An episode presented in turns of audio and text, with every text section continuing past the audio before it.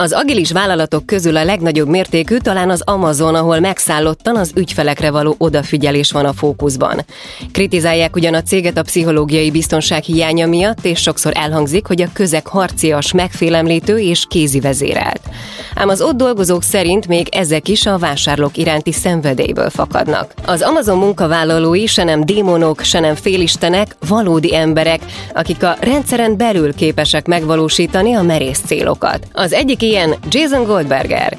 Első élményeinek egyike a dotcom krach, amikor az Amazon részvényeinek árfolyama 95%-kal zuhant, de így aktív részese lehetett a vállalat agilis transformációjának. Goldberger jelmondata volt, hogy a Föld legügyfélcentrikusabb vállalatát építik, és ezzel minden más Amazon vezető is egyetértett. Jeff Bezos például minden egyes vezetői meetingen üresen hagy egy széket a fogyasztónak. Nem fecsérlik az időt, minden lehetséges percet az ügyfélélmény újraalkotására fordítanak. Így az innovációkat egy mindössze hatoldalas, közleményszerű és kérdezfelelek dokumentummal indítják el, amit a menedzsment közösen átolvas, majd véletlenszerű kérdésekkel bombázva ízekre szedik azt. A felesleges hierarchiát az úgynevezett két pizzás csapatok felállításával iktatták ki. Ezek a csapatok arra összpontosítanak, hogyan lehet kreatív megoldásokat kidolgozni az ügyfelek számára. Nevük onnan ered, hogy legfeljebb annyian lehetnek, hogy két pizza is elég legyen nekik, ha éjszaka bent maradnának dolgozni. Az Amazon egyik erőssége, hogy már kezdetek óta kisebb, autonóm csapatok alkotják a szervezetet, akik gyorsabban és könnyebben tudnak fejleszteni, tesztelni, telepíteni. De azt is lehetővé teszik, hogy az eredménytelen innovációkat gyorsabban lehessen leállítani. Mert hogy az Amazonnál hibázni szabad, sőt, kell is. Mert ha azt mondjuk az embereknek, hogy hiba nélkül újítsanak, az megöli az innovációt. Ha viszont azt mondjuk nekik, hogy újítsanak és ne aggódjanak a gyorsan visszafordítható hibák miatt, az felszabadítja őket. Jeff Bezos a kétirányú ajtókról beszél, ahol bármikor visszajöhetsz, ha nem tetszik, amit a másik oldalon látsz.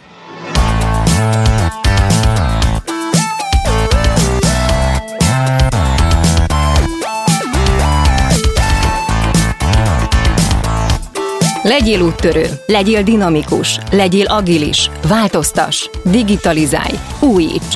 Ezt várják tőled. Ettől leszel sikeres vezető. Mondani könnyű, megcsinálni nem annyira. Az Epic Stories podcastben olyan üzleti történeteket mesélünk el, amikből tanulhatsz, amik inspirálnak, vagy egyszerűen csak szórakoztatóak.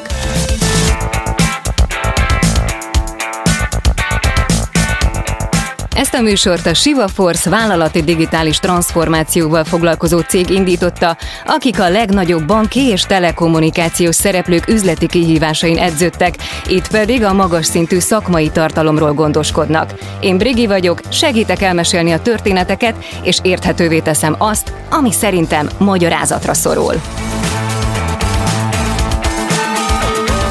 Arról már nagyon sokat beszéltünk, hogyan lehet jól csinálni az agilis transformációt. Arról azonban kevés szó esett, hogy mi vezet tévútra. Milyen hibákat lehet elkövetni az agilis átalakuláskor? Miért ne higgyünk az agilis fanoknak? Ezeket járja körbe egy rendhagyó adásban Földházi Csaba, a Siva Force partnerigazgatója kollégáival, Kovács Anton vezérigazgatóval és Dojcsák Dániel kommunikációs vezetővel. A beszélgetéshez a muníciót pedig a Siva Force és a HVG közös kiadásában magyarul is megjelent szakkönyve, a Bain Company globális tanácsadó cég három vezetője, Dara Rigby, Sarah Elk és Steve Berez által írt hiánypótló mű, a Csináljuk jól az agilitást, transformáció káosz nélkül adja.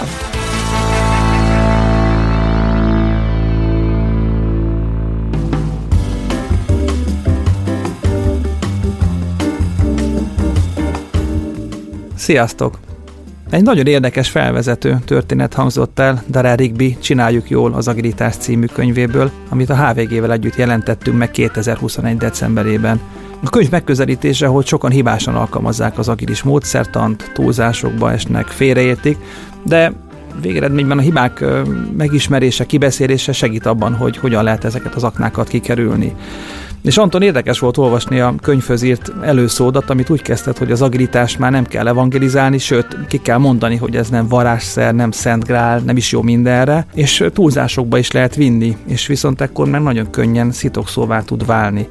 Szeretném megkérdezni, hogy tényleg szó ez ma már az agilitás? Sajnos azt kell, hogy mondjam, hogy találkoztam már olyan példákkal a nagy magyarországi konferencián is elhangzottak olyan mondatok, hogy mi kipróbáltunk az agilitás, és nekünk, nekünk nem jött be. Azt kell, hogy mondjam, hogy az agilis módszertan olyan gyorsan terjedt el, hogy nagyon félő, hogy kicsúszik a, az irányítás alól, és több olyan helyjel találkoztam, ahol rosszul értelmezték az agilitás, rossz oldalról közelítették meg, elvétették azokat az alaphibákat, amit ezen az úton el lehet véteni, ha jó kócsuk lett volna, jó segítségük lett volna, akkor biztos, hogy más eredménnyel zártak volna be, de megjelent ez az oldal, nem tudom tagadni, és lehet, hogy hogyha ezt a könyvet elolvasnak, akkor megváltozna a véleményük arról, hogy nekik nem jött be az agilitás, vagy ők csinálták rosszul az agilitást. És hogyha szétnézünk a piacon, akkor rengeteg olyan könyv van egyébként, ami pontosan ebbe a nagyon könnyű csábítás irányába mutat. Most nemrégiben láttunk egy, egy olyan könyvet, ami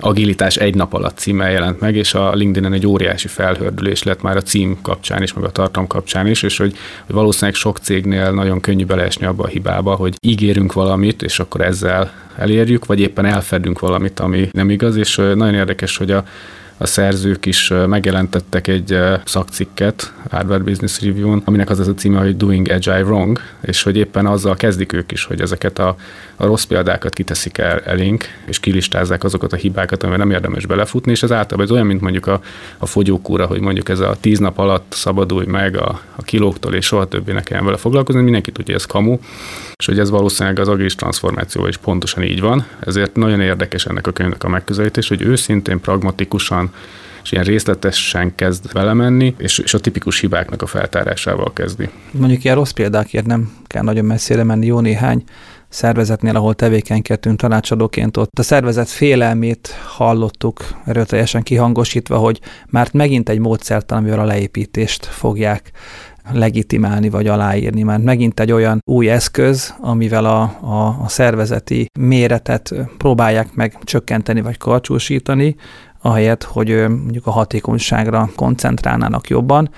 Érdekes egyébként majd végigvezetni a, a könyv során, hogy mennyire egyébként pont az ellenkező oldal fog majd érvényesülni, mik azok az eredmények, mik azok a, a benefitek, amik mentén egy, egy agilis transformáció szervezetnek pont ezt a félelmét fogja tudni kioltani és sikerekbe átoltani.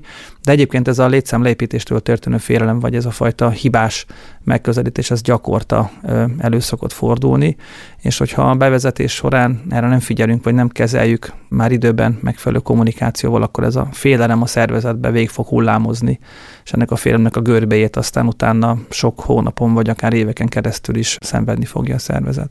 És ez pont azon a ponton szokott megvalósulni, ahol egy fanatikus agilis hívő találkozik egy olyan vezetővel, akinek pont kapóra jön az, hogy agilitás szó alatt egy nagyon drasztikus létszámleépítés, vagy nagyon drasztikus átalakítást tudnak, aminek semmi köze nincsen az agilitáshoz, sokkal nagyobb félelmet és, és ijegységet gerjeszt a szervezeten belül. Én szerintem az agilis transformáció az nem így kell, hogy kinézzen. Az egyik, egyik érdekes példa a könyvben az ING-nek a példája, akik 2015-ben kezdtek a hollandiai központban egy agilis transformációba, egy óriási érdeklődést tapasztaltak a, a cégnél az ilyen biztosítási és banki szolgáltatásoknak a digitalizációjára, az észrevették, hogy ők lassulnak ebben, és azt is látták, hogy a fintech cégek sokkal jobban kapják el a ritmust, úgyhogy természetesen amellett döntöttek, hogy ők is egy agilis útra lépnek, és nagyon gyorsan egy 3500 meglévő alkalmazott számára meghív, meghirdettek 2500 új pozíciót, új volt a név, új volt a struktúra, új volt a feladat, új volt minden. Ez ilyen székfoglalós játéknak tűnik elsőre, hiszen ugye kevesebb volt az új pozíció, mint a régi, de ezt még tetézte az, az is, hogy senki nem tudta, hogy pontosan mi a feladata. Mindenkinek meg kellett volna tanulnia, egy, egy új dolgot, zéró kapcsolatuk volt az agilitással, és egy szempillantás alatt ez, ez természetesen így, így elkezdett zuhanni, és hogy sok ilyen történetet lehet látni a, a világban is, hogy, hogy akár a részvény árfolyamok is megsínlették, némely esetben akár 30%-kal megcsúsztak a, a cégek egy ilyen stratégiai akció után, és itt is az történt, hogy később a vezetőségként volt belátni, hogy egy ilyen radikális változás, hogy nem volt érett az ő cégük. De a másik oldalon meg oda kell tenni azért az Angie hogy ők voltak az elsők, akik ezt a pénzügyi szektorban meglépték, és így meg nagyon sokat köszönhetjük az ANG-nek, hiszen a többi pénzügyi intézet ezen felbátorodva utána nagyon sok sikeres transformációt készített, és sikeres transformációt hajtott végre, tanulva azokon a hibákból, amit ők elkövették, és nagyon köszönjük az ANG-nek, hogy erről ők őszintén beszéltek, és ebből nagyon sokat tudott tanulni a pénzügyi szektor. Ugye ezt a fajta transformációs folyamatot szokták sok helyen ezt a Big Bang módszert annak nevezni, hogy ilyen nagyobb léptékben, nagyobb csapást mérve a szervezetre vezetnek be egy ilyen transformációs folyamatot, de azt is látjuk, hogy megvan ennek a másik oldal, amikor ilyen pici lépésekben indul el a szervezet, és arra is látunk ugyancsak jó és kevésbé jó példákat, hogyha nem egyben nagy ütemben vezetik be a transformációt, hanem pici lépésekben hosszasan, ott meg előfordulhat, hogy, hogy egyszerűen elsorvad a transformáció folyamat. És én, én azért emlékszem a mi céges életünkben is, hogy voltak hasonló példák, tehát ezek az emlékek még bennünk is, bár jó pár évvel ezelőtt voltak, de azért így, így bennünk maradtak, hogy nálunk sem ment ez egy, egy, egy elsőre.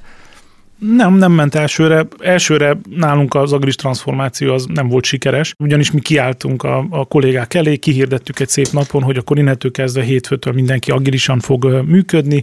Ezt természetesen nem készítettünk elő, nem voltak meg a megfelelő képzések, és pár hónap alatt minden visszarendeződött, és kollégáink bebizonyították, hogy biztos, hogy az egész világban nagyon jó fog működni, de pont nálunk, pont a mi cégünkben ez garantáltan nem fog nekünk, ez ilyen formán nem jön be. Utána egy év múlva újra megpróbáltunk. Mi egy év alatt felkészültünk rá, leválasztottunk két csapatot, a két csapat miután egy éven keresztül agilis módszertan alapján dolgozott, utána ők, miután visszajöttek a szervezetbe, és mindenhol elmondtak, ja, hát ez működik, nem, nem kell ettől félni, ez működik. Utána pillanatokon belül pár hónap alatt sikerült az egész céget áttransformálni ebbe az irányba. Én tényleg én nagyon szkeptikus voltam a Big Bang típusú bevezetések kapcsán, de hát azt kell, hogy mondjam, hogy Magyarországon is van két példa, az OTP és a Telekomé, ami jó sikerült ezzel a módszertannal, és ahogy Csaba is fogalmazott, hogy sajnos vannak olyan vállalatok, ahol nem megfelelő hangsúlyt tették a transformációra, hanem így előírták, hogy na akkor most van egy ilyen kötelező kipipalándó, innentől kezdve nektek agilisaknak kell lennetek, és általában ez a fokozatos bevezetés olyan szervezetekben sorvad el, ahol a menedzsmentnek ez ágában sem volt megváltozni, vagy bármit is változtatni az ő működésében, csak elvárt a egész szervezettel szemben az, hogy ők legyenek agilisok, ők változzanak, de, de nálunk minden úgy kell, hogy maradjon, ahogy eddig is volt. És ahogyha ha megnézzük, akkor jó példákat keres mindenki, meg próbálja másolni, és ugye gyakran szoktuk mi is említeni, hogy a Spotify-t azt mennyien másolják, és pedig ők maguk is felhívták a figyelmet arra, hogy az, ahogy ők ezt leírták, az nekik egy adott időpillanatban az ő egyébként egytermékes, globális, kifejezetten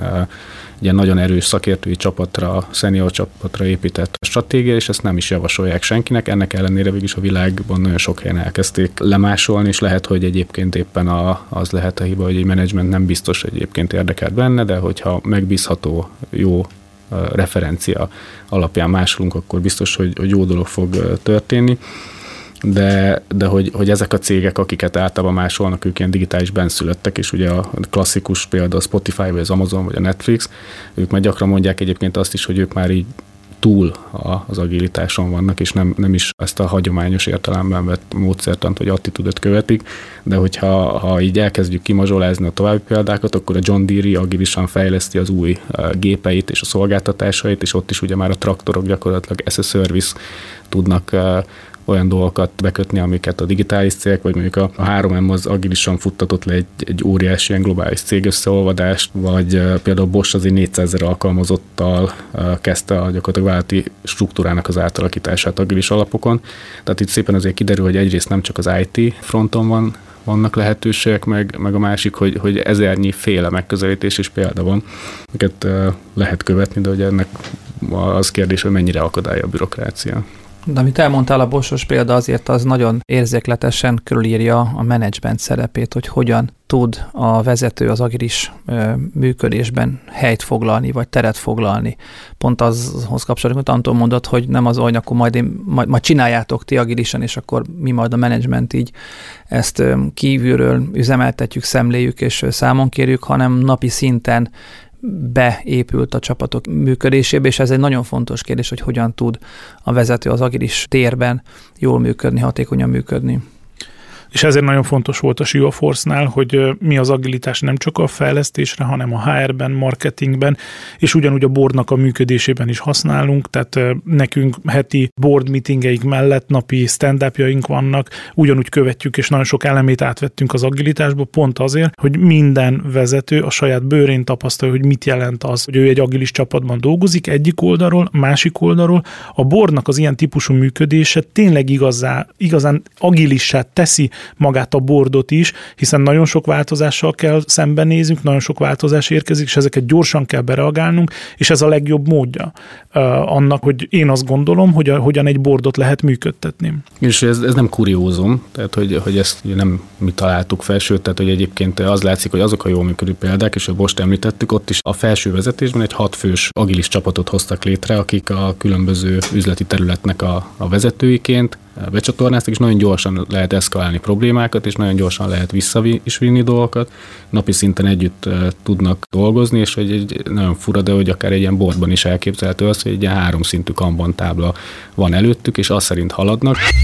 No álljunk csak meg, mert nem mindenkinek van az irodájában Kanban tábla. A Kanban eredetileg gyári környezetben az alkatrészek leltár nyilvántartására szolgáló rendszerként indult, természetesen ez is Japánból. Kis táblákat helyeztek a raktárban a hiányzó alkatrészek helyére, jelezve a csapatnak, ott teendőjük van. Ha pedig a tábla a helyén volt, azt jelentette, a folyamat akadálytalanul haladhat.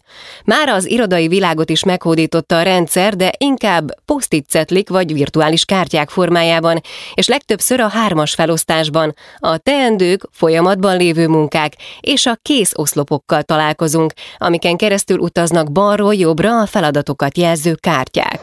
És ugye nagyon sokszor szokott az lenni, amikor adatalapon kezd el dolgozni egy cég, hogy a, a dashboard az mire van, ez valószínűleg arra, hogy a beavatkozó jusson minél hamarabb információhoz, és így a, ez oda-vissza csatornázás az, az, az megműködik, és amit az Anton is mondott, az nagyon fontos, hogy a, a vezetők ebben a valóságban éljenek, és a bürokrácia és az innováció az nem, nem két különböző irány kell, hogy legyen.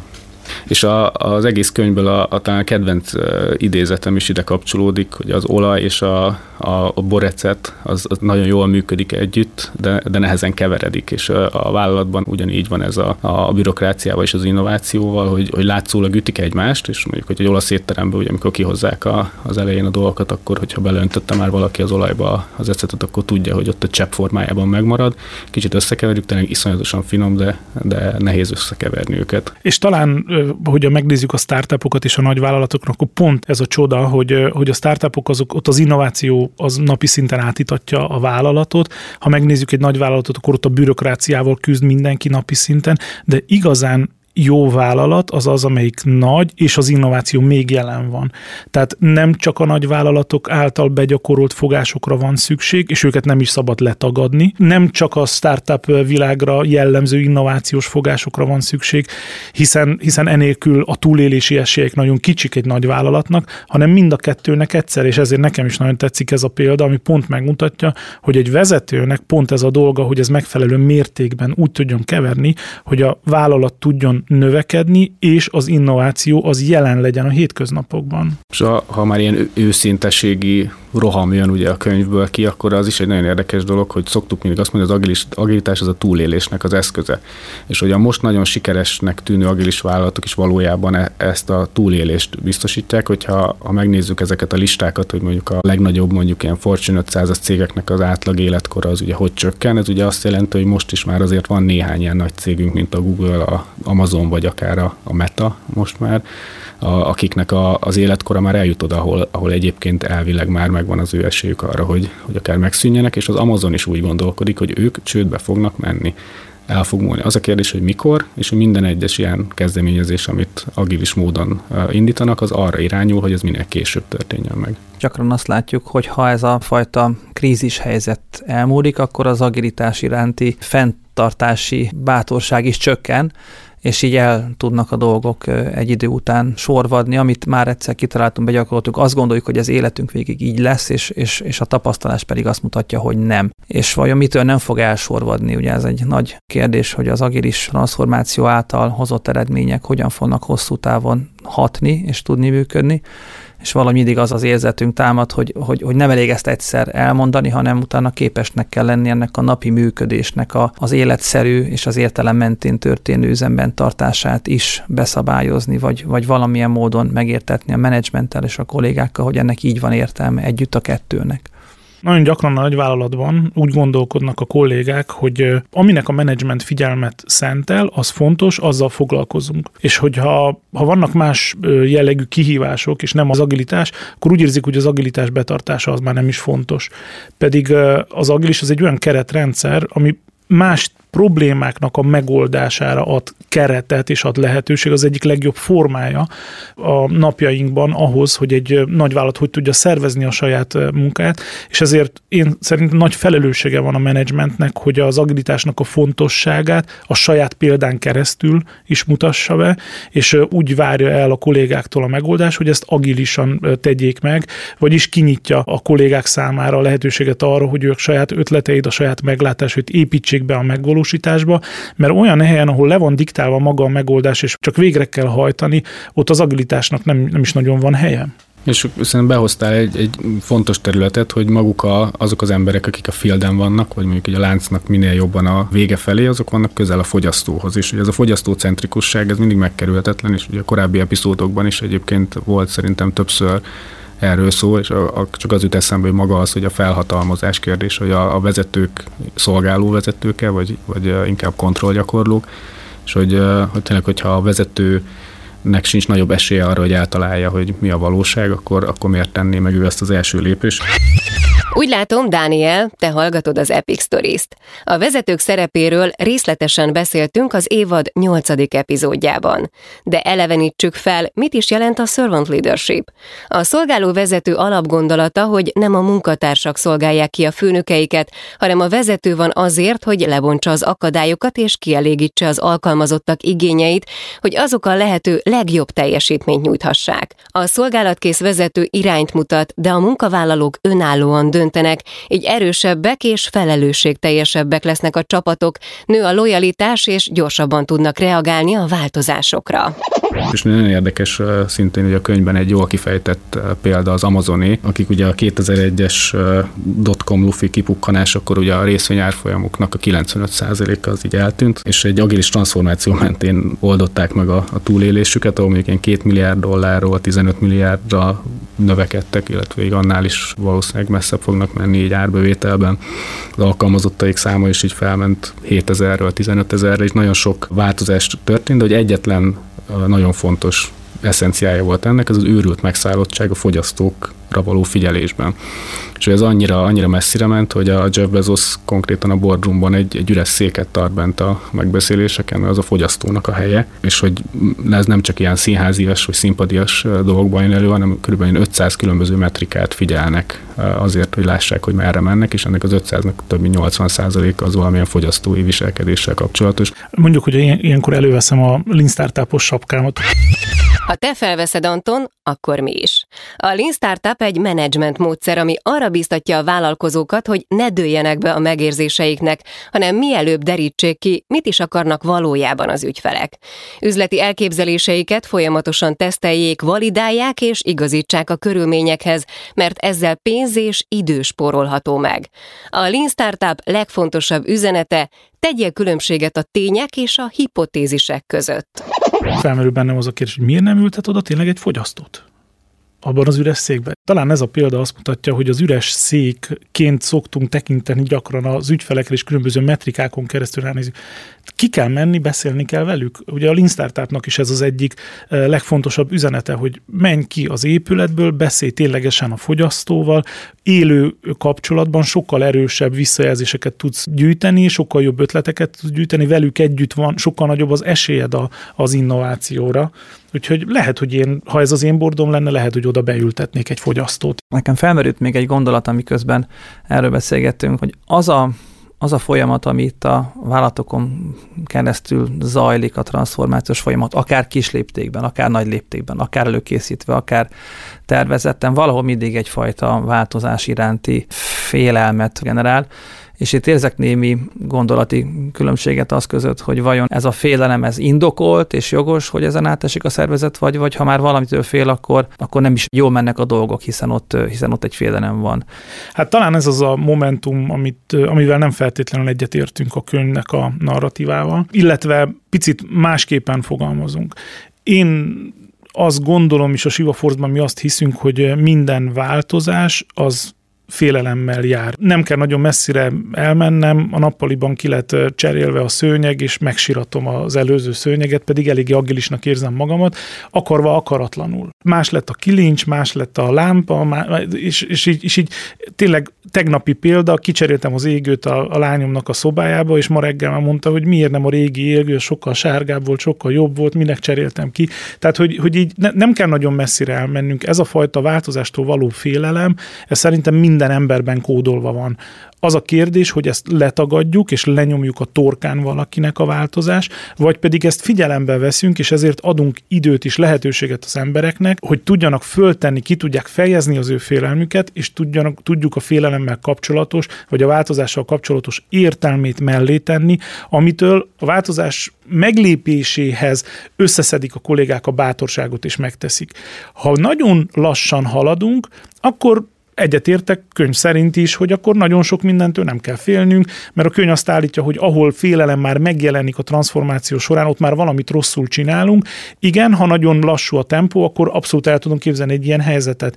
Viszont úgy tudjuk a tempót maximalizálni, hogy a félelem alatti szintig húzzunk ki a vállalatot, és, és nem lesz ciki félni, hanem ezt meg lehet beszélni a félelmeket, mert ezek vissza tudnak hatni akár a mi döntéseinket, hiszen tudunk akkor lassítani vagy gyorsítani a dolgokat, de hogy erről lehessen már beszélni. Mindig, amikor egy ilyen transformációs projekt előtt állunk, vagy valahol van egy tender a transformációval kapcsolatos, amikor nagyon nehéz volt összeszedni nem IT-s példákat a világból. És én azért nagyon örülök ennek a könyvnek, mert a könyven belül van egy komplet melléklet, amiben összeszedik a világban megjelent agilitással kapcsolatos cikkeket, méréseket, adatokat, nem csak az IT, hanem a nem IT területről is, és nem csak azokat szedték össze, amik dicsérik az agilitás, hanem az agilitásnak a bevezetése során tapasztalt mellékhatásokra is kiterjedő kutatásoknak az eredményeit, és így, hogyha valamilyen félelemről vagy valamilyen kockázatról szó kell, hogy essen a tender során, vagy akár a bevezetése során, akkor sok olyan példát lehet abban a, függelékben, a mellékletben megtalálni, ami abban tud segíteni, hogy megfelelő választ tudjanak kapni a vállalat vállalatok és a vállalatnak a vezetői, akik az agilis transformációt előtt állnak. Nekem ez az egyik kedvenc részem. Szerintem pedig egy hiánypótló alkotásról beszélünk, hiszen nagyon sok mű és könyv beszél arról, hogy hogyan lehet valamit jól csinálni, mik a, a jó receptek, de az ilyen speciális esetekről, vagy azokról a tévútakról nagyon kevesen beszélnek őszintén, és ez nagyon sokat segít azoknak a vezetőknek, menedzsereknek, cégvezetőknek, akik ebben gondolkodnak, vagy ebben tevékenykednek, hogy saját magukra, vagy a maguk szervezetére nézve ezeket a mintákat meg tudják találni. És ha megvannak ezek a minták, akkor bízhatnak abban, hogy ők sem kivételes esetek, sem a jó, sem a rossz példák oldalán, hanem hogy érdemes ezeket megbeszélni, érdemes ezeket a problémákat kitenni az asztalra, megnézni a jó és kevésbé gyakorlatokat, és ez alapján tovább lépni, és ez, ezt a fajta bíztatást lehet ebből a könyvből kiolvasni, megszerezni, és azért azt gondolom, hogy számunkra is ad egy csomó olyan bíztatást, ami abban segít, bíztat bennünket, hogy ezt érdemes így tovább vinni, tovább csinálni. Kommunikációsként érdekes volt, egy kicsit megszeppenve olvastuk először a könyvet, hogy, hogy hát úristen, ez tökre ezt szoktuk mi is mondani, és akkor tovább lapoztunk, és ugyanez volt, és megint is nagyon sok ismerős történetet hallottunk. Majd rájöttem, hogy ennek ugyanaz az oka, hogy, hogy ők is kimentek valóban az ügyfelekhez, és, és nem, nem tehát nem szépíteni akarták, nem felépíteni akartak egy illúziót, nem meggyőzni vagy evangelizálni akartak, hanem dolgoztak.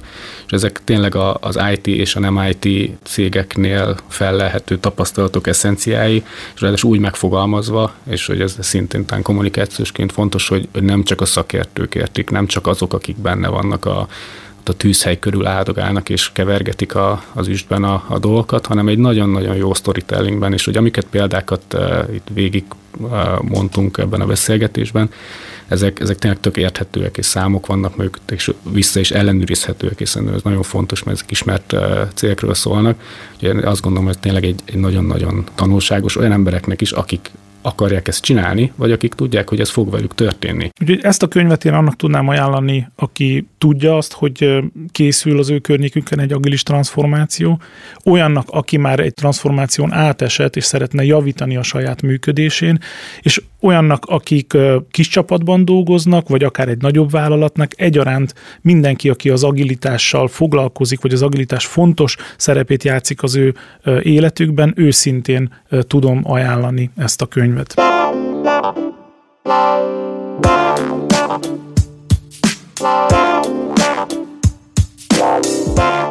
Hiába nagyon erős eszköz, de attól még az agilis transformáció sem csodaszer. Nem jó mindenre, és nem is mindenkinek sikerül jól bevezetni, sokan félreértik. Ahogy a beszélgetésből és a sok történetből kiderült, tévúton jár, aki a menő agilis cégeket egyszerűen le akarja másolni, vagy aki megfelelő időráfordítás, elemzés és tréningek nélkül forgatja fel a megszokott szervezeti struktúrát. Mégis az epizód fő tanulsága, hogy az agilitás összességében boldogabbá és hatékonyabbá teszi az embereket. A jó bevezetéshez pedig praktikus eszköz Dara Rigby, Sara Elk és Steve Berez Csináljuk jól az Agilitás című könyve, melyet megtaláltok papír és e-könyv formában is a nagyobb könyvkereskedőknél, vagy akár a Shiva Force saját belső könyvtárában is. Ez volt az első évad utolsó adása, de van még mit megbeszélnünk. Az Epic Stories a második évaddal jövőre jelentkezik.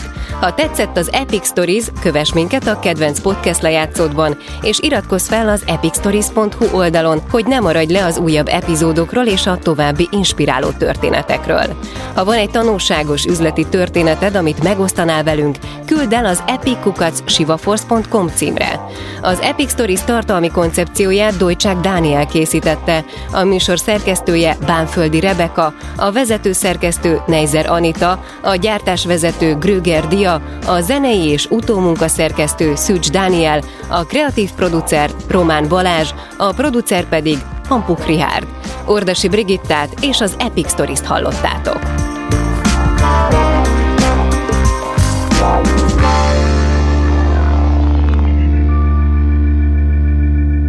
Beaton Studio